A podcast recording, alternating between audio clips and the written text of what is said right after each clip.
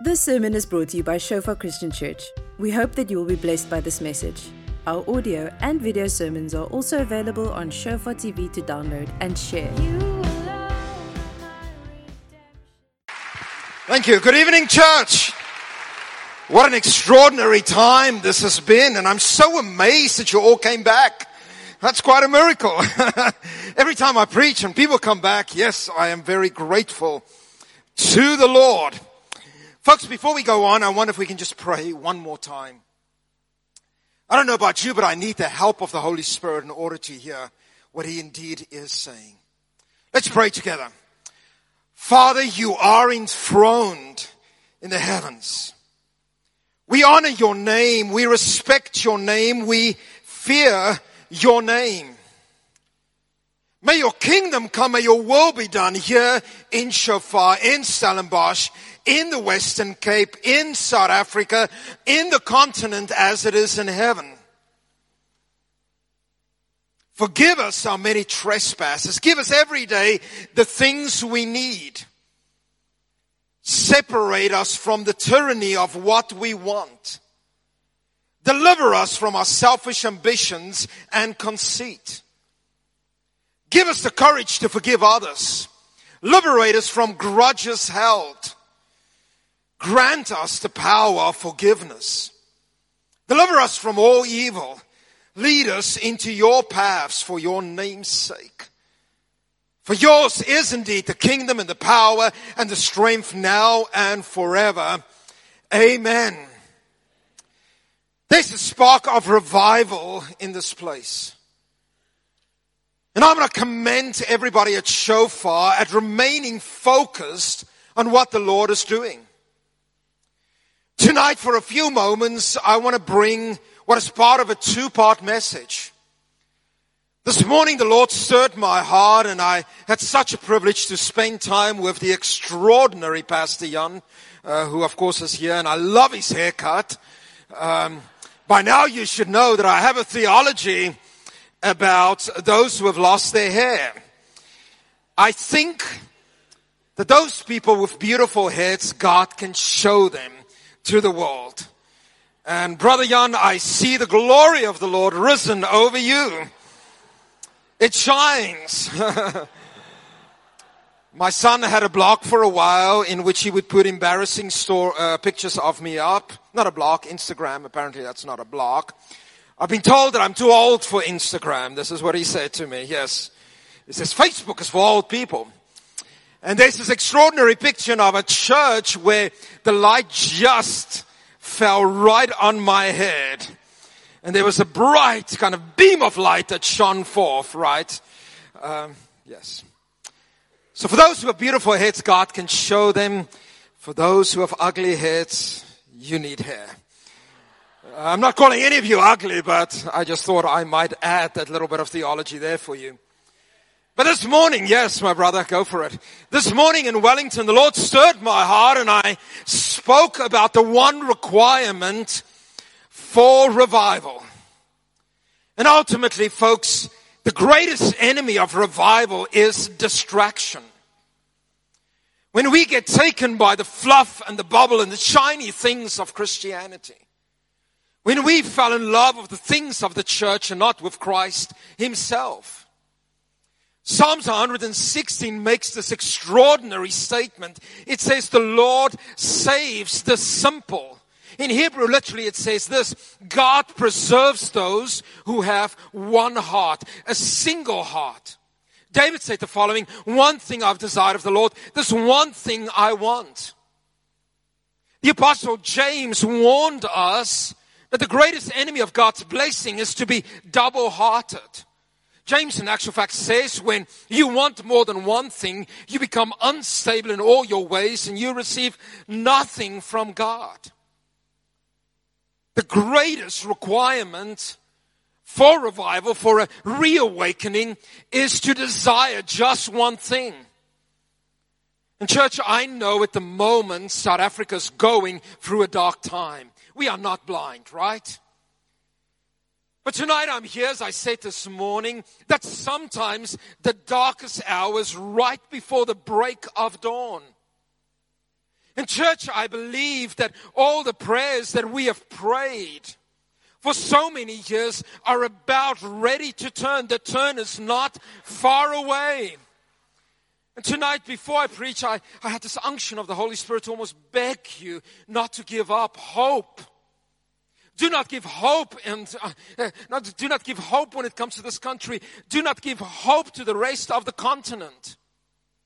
There's a reason why there's this massive flare up of xenophobia. South Africa's always been called as a country to the nations.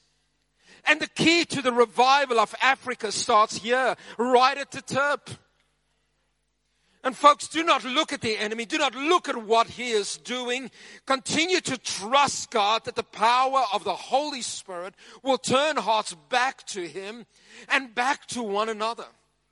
God is about to connect our hearts with Him and with one another, and a revival of love will flood this nation and flood this continent. Church, I truly believe that we are standing on the brink of the greatest revival this world has ever seen. Do not get weary, do not give up hope, but trust in Him. And this morning, for a few moments, I spoke about the necessity of responding to the goodness of the Lord by making vows of a single heart to Him. Tonight, however, for a few moments, I'm going to talk to you about what do we do after revival. Sometimes success is more dangerous than failure. And often what has happened, and if you know anything about me, I am passionate about church history. I know, I know, I know. Many people look at me and say, uh, it's just very geekish, right? Very nerdish. My son is really funny and uh, he's got a, a, real sense of humor. I almost said a wicked sense of humor, but it's not wicked. Um, it's on its way to be sanctified. Um, I want to tell you, the Lord got a hold of him a year ago, and he's pursuing ministry of such a pure and strong heart.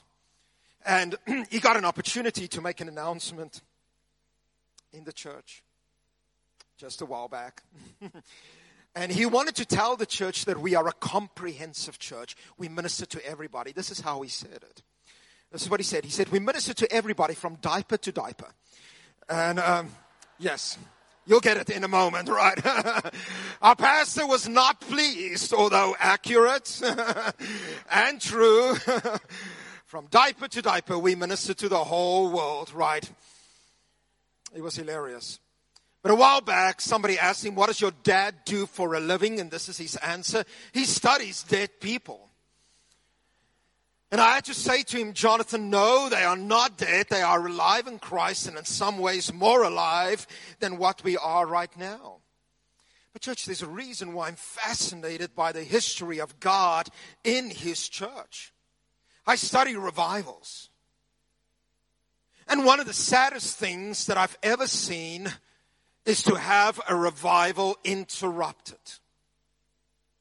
I've had the opportunity in my very short life to be part of two revivals. One in a church that I served in many years ago. And folks, it was an extraordinary church where people would come to the Lord on a regular basis. We would have 300 people on a Sunday come to the Lord for years. And to watch that revival to be interrupted was one of the saddest things that I've ever seen, but I'm so grateful that I've been part of that. Because I can never turn around and say that these things do not matter. I've also had the opportunity in the last 13 years to be part of an extraordinary revival that's happening in Taiwan in a city called Taichung City. And 13 years ago, I got involved with a tiny little church that met in a Buddhist um, restaurant, vegetarian restaurant of all things, right? So imagine ministering between Buddhist sculptures. That's a fun thing, yes. Uh, I said to, to them all, do not take pictures. But 13 years ago, started to get involved in this extraordinary tiny little church, about 250, maybe 300 people. 13 years later, this church is about 9,000 strong.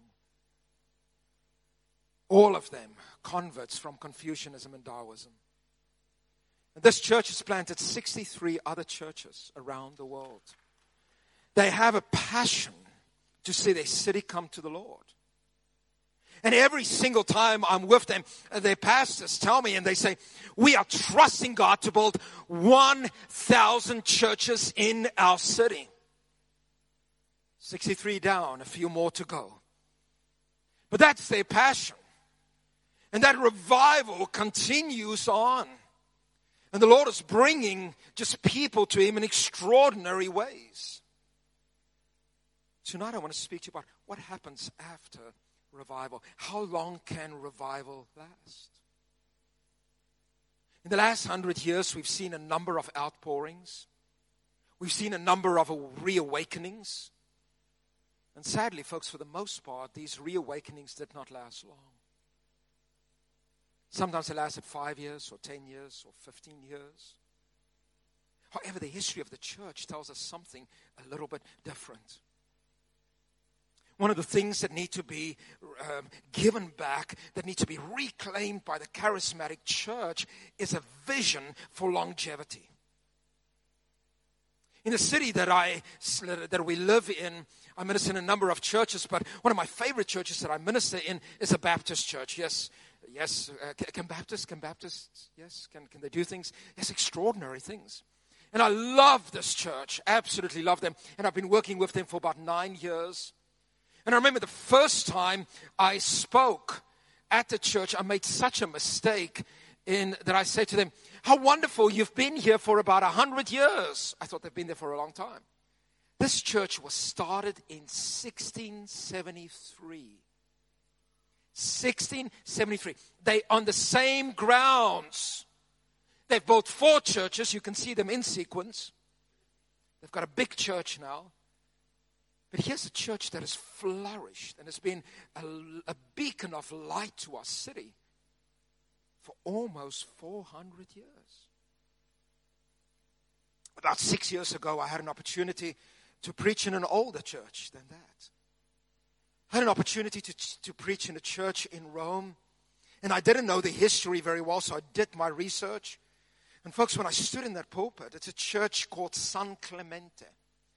It was started by the church father Clement of Rome. And the foundation of that church, guess when it was built? 63 after Christ. And you stand on that ground and you realize that a church has been here for 2,000 years with no interruption.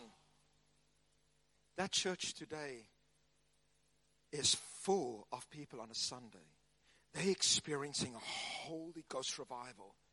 A Catholic community. The priest that is there is so full of the Spirit. He starts to do the missal and then he falls over and people have to bring him up a little bit again.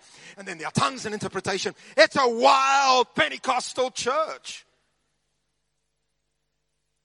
2,000. The question that I want to ask today is how do we maintain revival?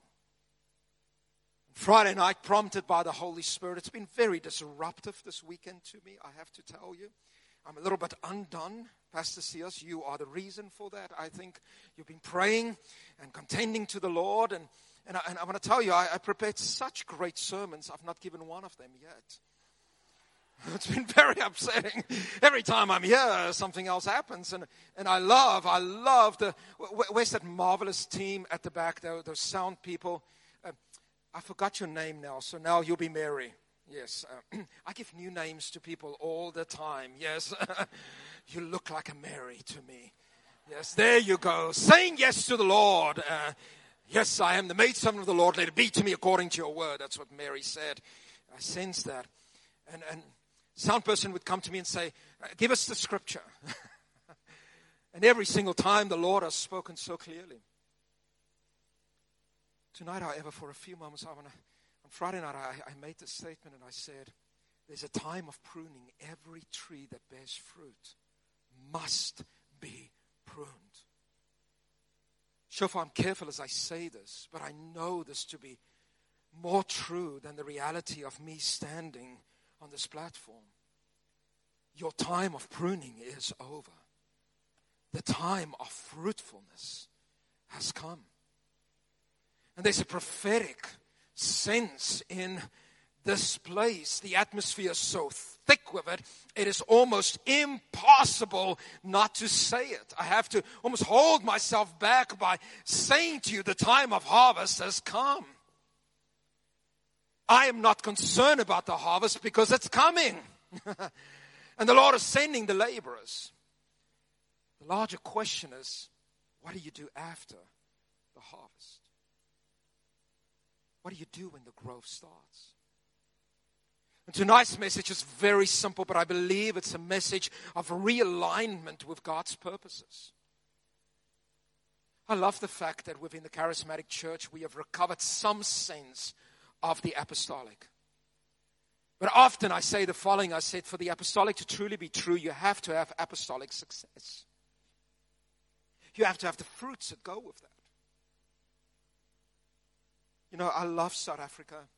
I grew up, as you know. I am. Somebody asked me the other day, "What, what are you? What are you?" And I said, "I'm a Christian." And they say, "No, no, no, no. We know that. But what, what kind of Christian are you?" And I thought long about it, and this was my answer. I say, I am somewhat of a reluctant Calvinist with Pentecostal craziness and Franciscan obsessions. Um, my wife says confused. You know, that's kind of where we are. But the point is, I grew up within the Dutch Reformed community, which you know. And you know that in most of this Western Cape, there, there are um, more Dutch Reformed churches than cows. You know, wherever there's oxygen, there's a little Dutch Reformed church right there. And, folks, the reason for that, and let us never forget, is that there was a revival in this land. There was a man called Andrew Murray, a Scottish Presbyterian. Can God use the Scottish and the Presbyterian? Yes, He can. And, and He sent this man, and, and, and a revival broke through. And that revival church lasted for a very long time. And there's a reason why we have all these extraordinary, beautiful churches everywhere at the center of every town. How long can revival last? How do we maintain that spark when God steps in? Well, tonight, for a few moments, if you brought your Bibles, and you should have, if not, we will not shame you publicly. Um, Pastor Sears will do that next Sunday. He's taking names. Acts chapter 2 and verse 42. Now, let me just quickly sketch for you somewhat of the context here. It is the feast of Pentecost. And something extraordinary happens. And sometimes we don't fully understand the significance of it. The followers of Jesus, a number of days after he died and was resurrected and now ascended to heaven, are together during a Jewish festival and they are praying. Something extraordinary happens. There's a rush of a mighty wind. God shakes the building and he pours forth his fire. Now, the surprise, by the way, of Pentecost is not the fact that fire came. The surprise of Pentecost is not that there was a mighty wind. The surprise of Pentecost is not the fact that God shook the building. All of that has happened before in the history of Israel. The surprise is where it happened. There's been times where God has shaken his temple. There are times that mighty winds would flow through the temple. There are times where God would pour forth his fire. On the day that the temple was dedicated, he, he brought down fire from heaven. The Jews were aware of this. The surprise was that it happened not in the temple, but in an ordinary house where people came together and prayed trusted in God. And the scripture says they were together in one mind, with one heart, with one soul, desiring just one thing, which is the prerequisite. And what happens is that God liberated people and gave them ability to preach and to minister in different languages so that others could understand. My son, a while back, when he discerned a call, said to me, he said, I could never do what you do. He said, I cannot stand up and speak in front of people. And I had to remind him, folks, if you knew me as a teenager, um, I couldn't speak in front of people. In actual fact, when I became a Christian, I bargained with God, which, by the way, is never a good idea. And um, you will lose. And this is what I said to him. I said, Lord, I'll do anything. I'll go anywhere but preach. I will not do, I will not speak in front of people and I will not pray in front of people. It is 37 years later, and those are the only two things I do for a living. The two things I said I would never ever do to the Lord. But something extraordinary happened. God got a hold of me and provided me with a gift that is not naturally mine. It's a gift that I have to depend on Him. And that's what happens on the day of Pentecost. And, and these people go forward, and a miracle occurred. 3,000 people were added to the church in one day. Now, the question is what do you do after this happens? Church, I want to say to you, this is not unique in church history. There are moments in times where God just breaks open a country and millions come to the Lord. Like this. We're about to experience this in South Africa. Where hundreds of thousands of people are going to turn to the Lord. Yes, I know it's dark. The desperation is driving people to their knees. Church is about to happen. I want to ask what happens afterwards. How do we maintain it? And tonight, just for a few moments, I want to drop into your hearts one verse. Just one verse. I'll read the rest, but it's really one verse I want you to look at. And in Acts chapter 2 and verse 42, this is right after this breaking of the spirit and, and 3,000 people are added. It says the following, and they, in the Greek, it speaks about all of these people were devoted, they devoted themselves to the apostles' teaching and the fellowship and to the breaking of bread and the prayers. Tonight I'm going to propose that there are four disciplines that we must adopt disciplines that provide us with the ability to maintain a culture of revival. I warn you already, this is going to get a little hairy before it gets better.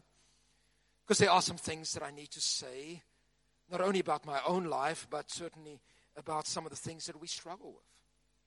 Note what the text says. They devoted themselves. That's a lost word in our generation commitment has become a throwaway word. We've noticed it in education. Students have become absolute consumers, and we have to serve them in extraordinary ways to maintain. In the school that I lead, I have taken a stand against it. So I now, when students come, I give them a lecture. It is pre recorded. The first time they sign on for class, that's the first thing they see. And I say to them, if God has called you, put your hand to the plow and do not look back. Not a popular message, but an important one. I don't allow students to drop out, it's not within my vocabulary. And our retention rates, the average retention rate for master's and doctoral students in the States is around about 62, 63%. In three years, the retention rate in our school has gone up to 98.7%. Only deaf. Then you're allowed to go. And had a student that died in the midst of his doctoral dissertation, and I awarded him his degree, right, at his funeral and we were there. And, folks, it's of extraordinary importance that we have to learn the value of commitment. When we say yes to Jesus, that's your last choice. Once you've said yes to Jesus, church, there is no more choice. That was your last choice. From now on, it's yes, sir. What do you need me to do? Think about it just for a moment. The question for me never on a Sunday morning is do I go to church? It's not within my vocabulary. Wherever I'm in the world, I go to church on a Sunday morning. And even if I preach in our city, our church has got 12 services over a weekend, and so there's still a service for me to attend. And if I don't attend that service, actually, my pastor forgot that I'm in South Africa, so I got a text earlier this morning. Pastor Corney, where are you? I looked around, I did not see you. As the head elder of this community, you have to be in church. Pastor, as you remember, so I send him all kinds of pictures of all of you. I've not heard back, but I will give him a call tomorrow. But note here, they were devoted, and what were they devoted to? And I'm going to quickly take you through four things.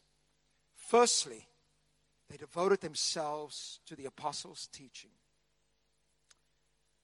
The call that God has placed upon my life is primarily that of teacher.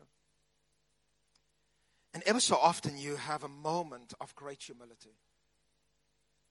I'm so blessed tonight that in this congregation, my lecturer at Bible College is present. Pastor John Miller and his extraordinary wife, Pastor Rona Miller, were my lecturers in Bible College almost 30 years ago. And I had this moment when I saw them that I thought, no, no, no. You preach. I, I'm here to listen. They've had a profound effect on my life and have schooled me. Pastor John might not remember this. He gave us a course on humility that changed my life forever. I hated it a little bit because it was so painful. You know, it was a really difficult thing. Taught me on the book of James. It's 30 years later, and those teachings reverberate within me. But for the last 30 years, I've been involved in teaching, and Folks, let me just stop here for a moment. The number one problem that I encounter is that students do not come as students, they come as instructors. And when I was in Bible college, this is confession time, I came and already had a degree in theology. And I remember sitting there this first week or two, I'm thinking, what am I doing? Here? And then Pastor John came up. My life was changed. I want to encourage you the ability to continue to learn from God is what keeps revival going. How much do we know about God? Church, I want to say to you, in the great scope of things, we probably know next to nothing. How long does it take to form a good Christian? The early desert father by the name of Evagrius Ponticus asks this question. He says, How long does it take to form a good Christian? And the answer, he says, roughly 85 years. It takes a lifetime of learning. My formal academic area of interest is the Gospel of Matthew. And I have read the Gospel of Matthew every month since 1999 in Greek. And my son said to me the other day, he says, By now you think you would understand it. He says, You still writing on this?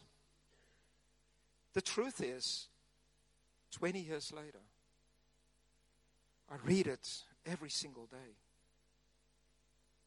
And there are days that the revelation of the Lord hits me, and I said, I know nothing. You can look at one word in Scripture for the rest of your life and you will not reach the bottom of revelation. Here's the problem we come to church, and after two years, we think we're giants. I teach at a university, and I teach at a Christian university, and we are desperate. We are asking God to turn the universities in America back to the Lord. Do you know that the idea of a university comes from the church? And historically, universities have three structures. Speaking to all the students, oh, and I forgot, I'm so sorry. I'm supposed to greet the students online. God loves you. Welcome.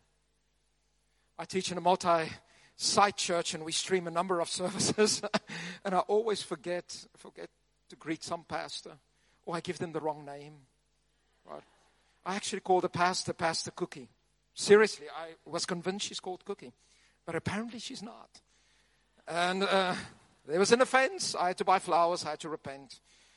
It took quite a while for us to be restored together.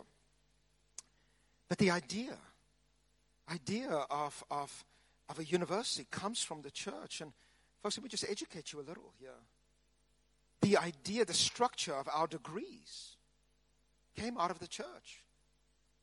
The first course of study in the church, very early on, round about the fourth, fifth century, was called the bachelor degree. What was the idea? You cannot get married until you've gone through this course. You are not ready for marriage yet. By the way, that truth reverberates through our house at the moment. I tell my son all the time, and it's true, folks, there are things you need to know before you step into marriage. And originally, a bachelor degree was about the formation of character, integrity, holiness, purity. Martin Luther writes a letter, in actual fact, it's one of the last letters that he writes. He writes it two weeks before his death. And this is what he says. He says, I'm concerned about universities. He says they have lost their foundation. They have moved away from the Word of God. And then he makes the statement. He says, I am scared that universities will become great gates of hell. That's the title of a book I will write. Great Gates of Hell. And sometimes we look at universities, folks, and it becomes a training ground for promiscuity and ungodliness. The second degree was a master's program in which you master a field so that you could teach it. And I head up our PhD program in the school that I teach in, and, and whenever we get our emerging doctors to come, I give them a lecture. And I said a few things. I said, firstly, you don't get a doctorate. Let me help you here. So when my students say, I'm, I'm getting my doctorate, no, no, no, such a thing does not exist. You are becoming a doctor. Basil the Great is one of the early church fathers that speaks about it. This is what he says. He says, the church needs doctors. He says, what is a doctor? He says, this is somebody that can, can diagnose an ailment and prescribe a cure. In our program, it's a PhD in renewal studies in revival. At the end of that, I make our students do a vow, a vow that I've written, and we're going to implement it in the next graduation ceremony. I was taken with the idea that doctors make vows. And what's the first vow? Do no harm. Lots of doctors out there, academic doctors, who do a lot of harm. I want our doctors, emerging doctors, to say, we will do no harm to the church. Folks, if we're going to maintain revival, you have to remain teachable. So here's confession time. I confessed it this morning, but maybe not everybody was there. When I joined the church that I serve in now 10 years ago, I met with my pastor. This is what he said. He said, I think you will be difficult to pastor. I was so offended. And I said, Pastor, what do you mean? I'm going to be your best congregation member. And this is what he said. He said, Can you sit in church and when a wrong Greek word is used, can you be quiet about it? And I said, No, you are right. I'm going to be your most difficult person to pastor. Right there. The reason why I'm in church every single Sunday, folks, is that I need it. I need the Word of God. I need to remain teachable. There are things that irritates me. I'm just going to be very honest with you. I had a long conversation with your extraordinary worship leader over here yesterday, and, and I shared that with him. So, worship songs, that's a big thing for me. The worship leader in sequence is the first theologian of the congregation. Because here's the thing by Monday, you might not remember what I've said, but by Tuesday, you'll still be singing the songs. So the theology in our songs are so important. I wrote so many letters to my pastor, emails about our worship, that by April this year, he said, Thank you, I receive it, but no more letters about worship until next January. You have filled your quota. You have called in all your favors. Of course, I wrote a letter last week, a little note again, and I say, Pastor, love, love, love our worship. Could we reconsider just this phrase? Can, can we move back to Scripture? But the truth is, I have to, I have to, folks. Why am I in church? And when I'm in church, I'm not a dean of a divinity school. I'm not a professor. I'm not a teacher. I'm not a pastor. When I sit, I, I'm a follower of Christ that needs the word. And I want to plead with you one of the ways that we maintain revival is remain teachable. Remain teachable. The second aspect that these Christians were devoted to, they were devoted, and I love the way that it's translated. The ESV gets it right here. The Greek is very awkward here, and it literally says, and they were devoted to the fellowship. Not just any kind of fellowship, the fellowship. Christianity is so designed that you cannot do it alone.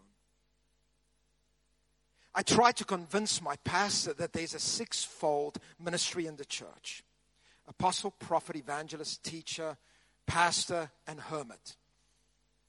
And he said to me, he said, there is no such gift in the church. Now, folks, if you know me and it's maybe not evident from how I act on stage, I'm an uber introvert. I worship in a church of radical extroverts. I serve in a church of huggers. Can't deal with it.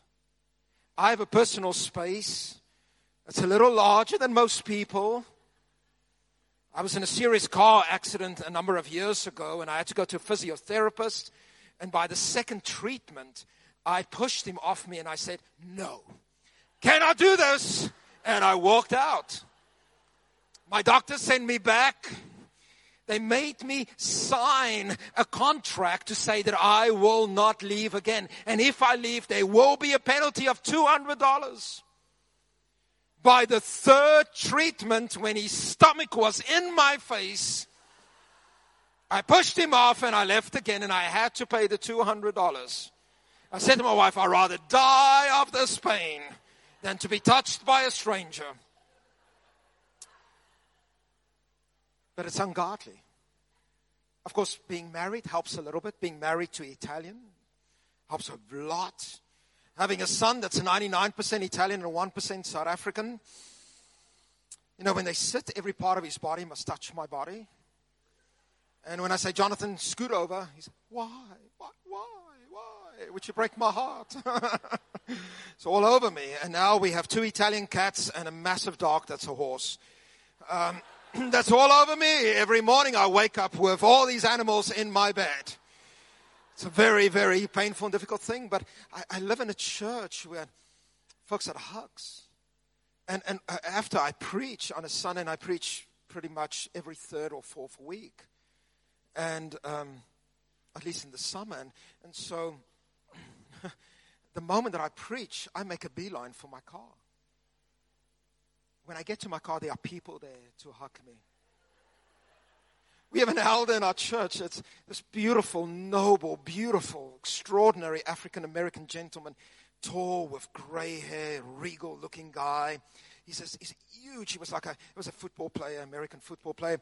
And and the other day at our elders meeting, he got a hold of me and he hugged me. And it went on for three minutes right? And I'm patting him on the back and I'm saying amen and I'm trying every part of my body.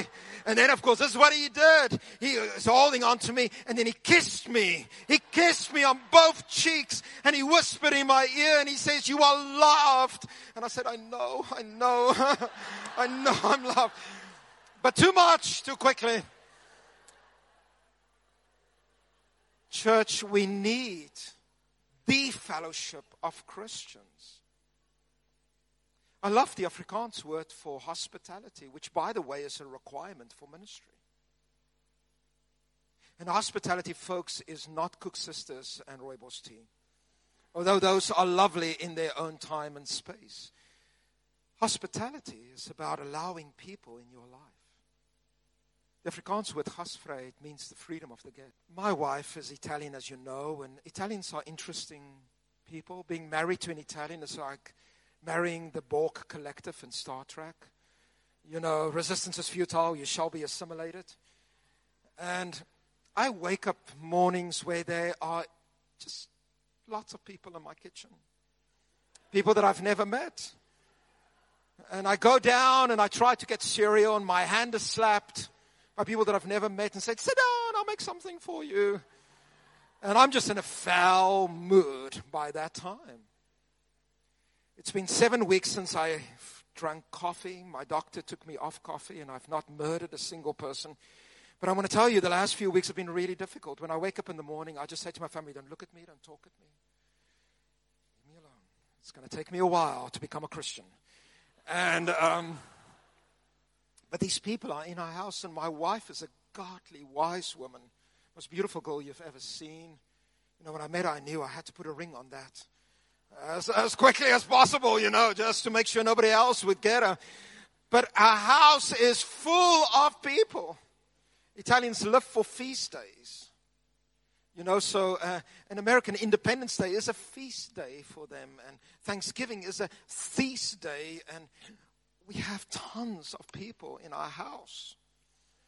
And I wake up early and they're already there and they don't leave. You know, they just stay. And, and sometimes I give little hints and I'll say, How far do you live from here? You know, I ask all these beautiful questions and I said, maybe we should go outside and get some fresh air, hoping they'll get in their cars, but these people don't leave. But there's something that happens when we open our lives. Folks, and I want to encourage you as much as I make fun of my introversion and my difficulties with it, there's wisdom in allowing people to share in your life and share in your struggles. There's wisdom in confessing your sin to a brother and sister and asking them to pray for you. I've started the practice now of confessing all my sins to a brother. I hate it. I hate every second of it. But there's something that divine that happens when you open your lives to someone else and God gets a hold of you. It says they were also devoted to the breaking of bread. Church worship is going to be transformed in the next number of years. And the sacraments that have been afterthoughts will become central in our worship again as avenues of grace and miracles. The powerful thing about, and I like that word sacrament, of communion, the Lord's table, is that we receive something that we don't even fully understand. And how many theological wars have been fought over communion? I do want to remind you, however, in the words of C.S. Lewis, Jesus did not say, take and understand. He said, take and eat. There's wisdom in this. When we come together to a common table, we come equally before the Lord. We have transformed our community of worship where the table is the central aspect of our worship. And people were concerned and they were saying, well, let's not lose your charismatic fervor and Pentecostal miracles. We have seen more healings and deliverances during the time of communion than any other time. We've seen relationships being healed. We've seen families restored. We've seen marriages rescued. And it brings me to the last point. They were devoted to the apostles' teaching, to, to the fellowship, to the breaking of bread, and the prayers.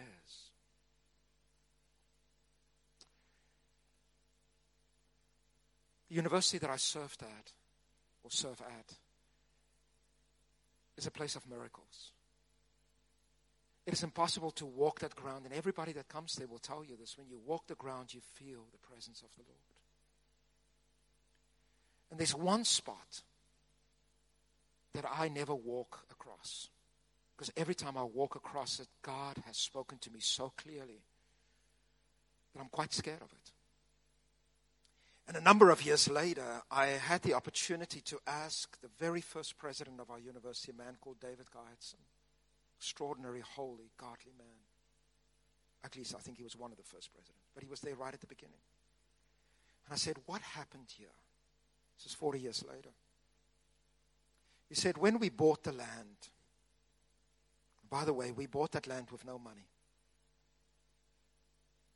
We wanted to buy a few acres. We now own more than 90 acres. That was the original. It's an extraordinary, massive. We could never fill the land. And our chancellor went to the bank and said, I want this piece of land. And he said, I just want a small piece. And then the Lord said to him, No, take it all. And the banker says, How much are you going to put down? He says, Nothing. And he says, And how much interest would you like to pay? And he says, Nothing for 10 years. And the bank said, Yes. And we got it. But when he purchased the land, most beautiful piece of land you've seen, which, by the way, is in an historic place. When they got the land, they did some research. And our university sits on the shore of where the first Europeans landed in America. And there was a man called John Hunt an Anglican minister who was on the boat, the Sarah Constant boat, that traveled all the way from England. He was a godly man, but he traveled for weeks with sailors. And so when they got to the shore, which is called Cape Charles, he would not let the sailors off the boat until they fasted and repented for three days. And once they got off, he walked these grounds and he prayed. And he said, God, I promise, I promise that from these grounds the gospel will go forward and Christians will be educated. 400 years later, that promise is being fulfilled. And to make it more significant, our chancellor when they did the research, is a direct descendant of John Hunt. And this is what he said. He said, I am here not to fulfill a promise I made to God. I am here to fulfill a promise that my ancestor made to the Lord. Church, what fuels revival is so passionate about prayer that he counts our membership not by the people that come on Sunday or those that fill in the membership form. He counts it by the people that come to the prayer meetings. He hires from prayer meetings. He said, I don't know you until I have prayed with you. A great revival is about to break forth in South Africa. Will you steward that revival? Will you nurture it? Will you shepherd it? Will you protect it? And how do you do this? Be devoted to learning. To learning the teachings of the apostles. Be devoted to fellowship. Be devoted to the miracle of the grace of the Lord Jesus Christ that we receive at the table. Never stop praying. And the spark of revival that's here will turn into a full fledged fire that will consume the tip of Africa and will go up all the way to the north to the Middle East. The Lord has given you the nations. What will you do with it? Thank you for listening. Remember that our sermon audio and videos are also available on Shofar TV. Go to www.shofaronline.tv to download and share.